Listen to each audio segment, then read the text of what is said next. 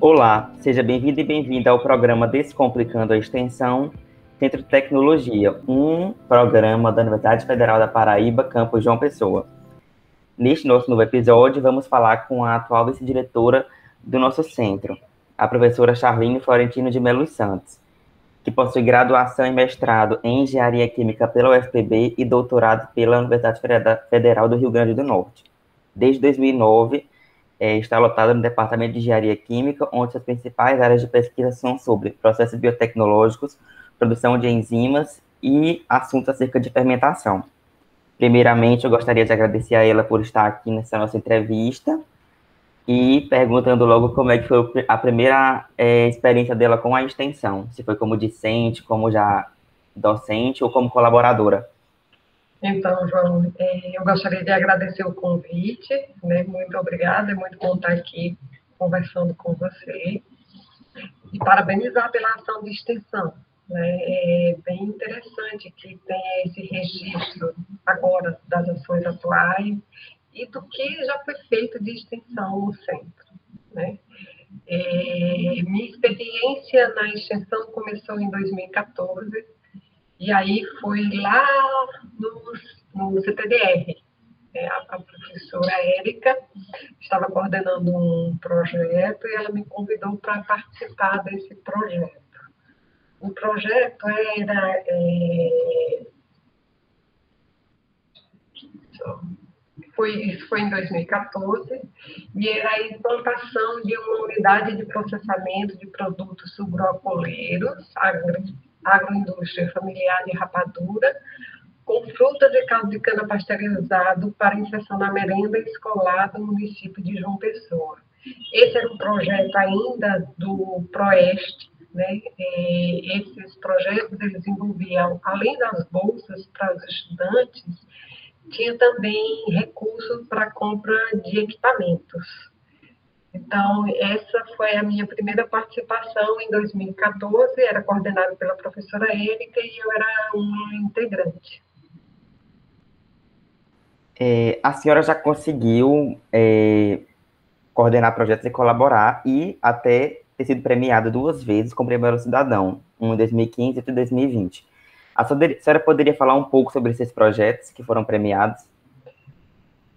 Então, depois desse projeto de 2014, é, eu acabei pedindo para sair desse projeto, né, por conta da distância do CTDR, e aí, é, no ano de 2015, veio a ideia na praia, tomando água de coco, pensando para onde vai esse resíduo todo. Né? E aí, é, a ideia foi de, de, fazer um levantamento desses dados de produção de resíduos de coco, visando a formação de cooperativas de beneficiamento, né? porque, apesar de ser considerado um resíduo, é um material riquíssimo e que tem diversas utilizações. Né? Então, pode ser utilizado para a produção de biofertilizante, para a produção de eh, jarros para colocar planta, e tem um poder calorífico também, estava na produção de briquetes. Mas só que quando a gente foi pesquisar, não tinha nem dados ainda sobre a quantidade desse resíduo que era gerado no município. Então, o projeto inicialmente era fazer esse levantamento para depois conversar com cooperativas e o município mesmo para saber se tinha interesse é, é, de auxílio financeiro na, na formação dessas cooperativas. E aí foi esse que recebeu o prêmio Elo Cidadão em 2016. Eu acredito porque não tinha esses dados né, do levantamento do, da quantidade de resíduo que era gerado, e é uma quantidade considerável. Né? Então, os estudantes, a gente tinha reuniões frequentes, eles fizeram um formulário, e eles foram nessas é, revendas de coco né, que tem na beira-rio, que tem na praia mesmo, conversava com o pessoal para ter essa estimativa. Então, foi bem interessante. E, assim, ainda hoje a gente recebe é, convite de revistas para publicar esses dados que são de 2015, né, que eu acho que é, é, uma coisa que é pouco explorado. Né? Isso em relação a um resíduo, mas os outros resíduos também mereceriam atenção, né? E aí outros projetos também. mas esse foi o que recebeu o, o Elo Cidadão. Em 2020, é, foi o projeto de extensão que eu coordeno atualmente, que é o PROMEC, que é de melhorias do ensino é, na engenharia química, mas aí foi uma. Inclusive, foi o, pessoal da, da extensão é, que decidiu premiar todos os projetos que continuaram em 2020. Né, porque com a chegada da pandemia, muitos projetos que eram presenciais tiveram que se reinventar, né? E aí é, decidiu por premiar todos os projetos que foram até o fim. Eu considero louvável esse prêmio, porque a pandemia trouxe muitas dificuldades, né? É, sim, a pandemia de fato quebrou muitos projetos que não podiam continuar, mas outros nasceram por conta disso. É. É, então, com a, isso que a senhora falou, qual é o significado da extensão universitária para a senhora? O que, é que a senhora acha que a extensão universitária agrega, tanto para quem faz a extensão como para o público-alvo? Então, a extensão ela permite é, justamente essa aproximação da universidade com a sociedade. Né? É, e sempre que existe essa aproximação, existe, na verdade, uma troca de conhecimento. Né? Então, a gente aprende muito. E, e, e é interessante isso. Né? É, teve um projeto de extensão que foi em 2016, que era Ciências, Vivências, era Ciências Vivências na Escola. Né? E esse projeto de extensão já era com as escolas é, fundamental, né? fundamental, o que a gente chama de fundamental 2, que é a partir do quinto ano até o nono ano. E, é, e, foi muito bom fazer esse projeto, estar tá lá junto com as escolas, né? De ver é, com os estudantes, a gente teve um primeiro contato, que esse projeto era para algumas aulas de ciência, a gente é, descomplicar a ciência, né, na verdade, porque existe aquela mistificação, matemática é muito difícil, química é muito difícil, e aí seria na parte ainda de ciências, né? A gente levar alguns experimentos na parte de ciência, de química, para tentar é, mudar um pouco essa visão. E nesse projeto, inicialmente, quando a gente chegava com as crianças e perguntava que profissão você vai querer, o que é que você deseja fazer, a grande maioria queria ser jogador de futebol e outras profissões. E assim, é, com o passar do tempo, né, a gente fez visitas e ia nas escolas e fazia algumas, alguns experimentos. Os alunos eles eram muito bons que participavam desse projeto. Né? E aí levou para a universidade, levou para o CT para fazer visita aos laboratórios, aos projetos como o Baja, aos laboratórios de engenharia química, e no final os meninos diziam, não, eu quero fazer um curso universitário, não, eu quero estudar aqui, né?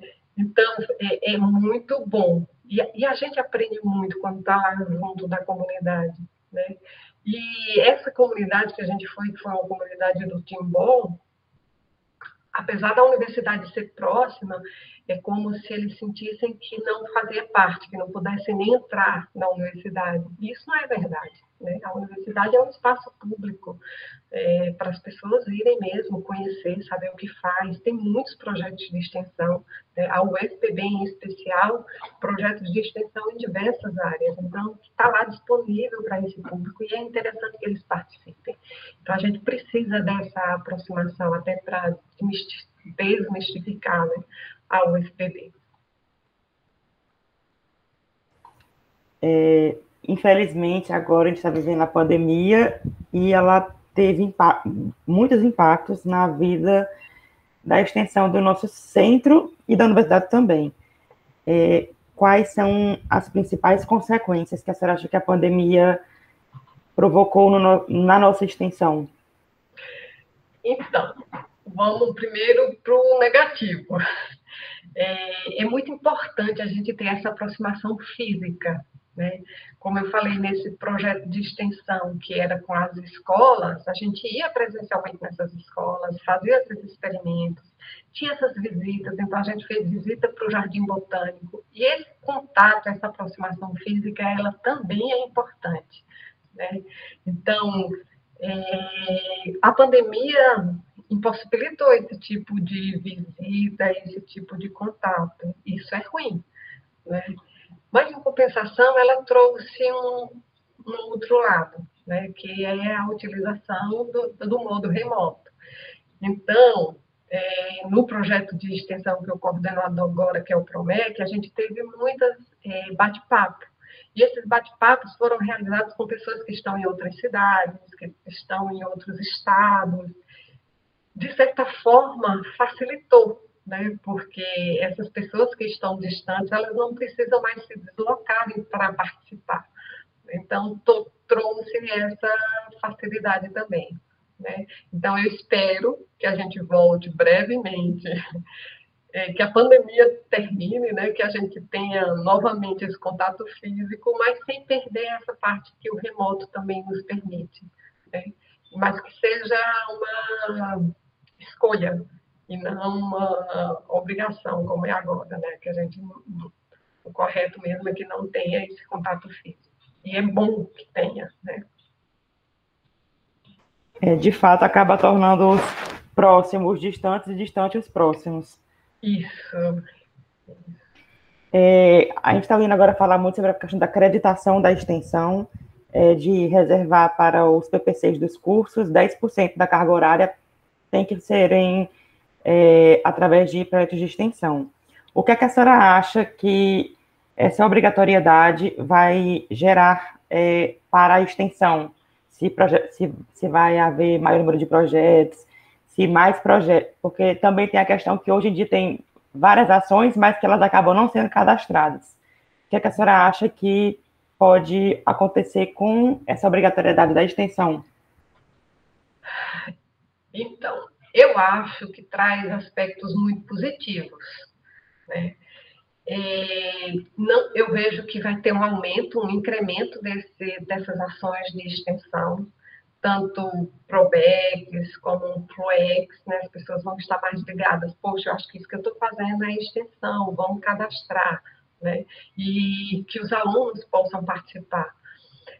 Então, eu vejo que vai ter esse, esse aumento e também é, se a gente for ver para a sociedade, vai ser um ganho, não, não só para a sociedade, mas para as pessoas que estão na universidade também, né? porque vão ter que parar e pensar, eu vou ter que fazer alguma coisa de extensão.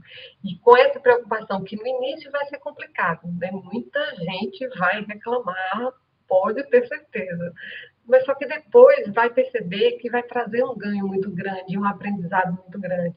Né? Eu digo assim que os livros eles são muito importantes, trazem problemas que são interessantes, até para é, para você exercitar sua, seu raciocínio e tudo mais.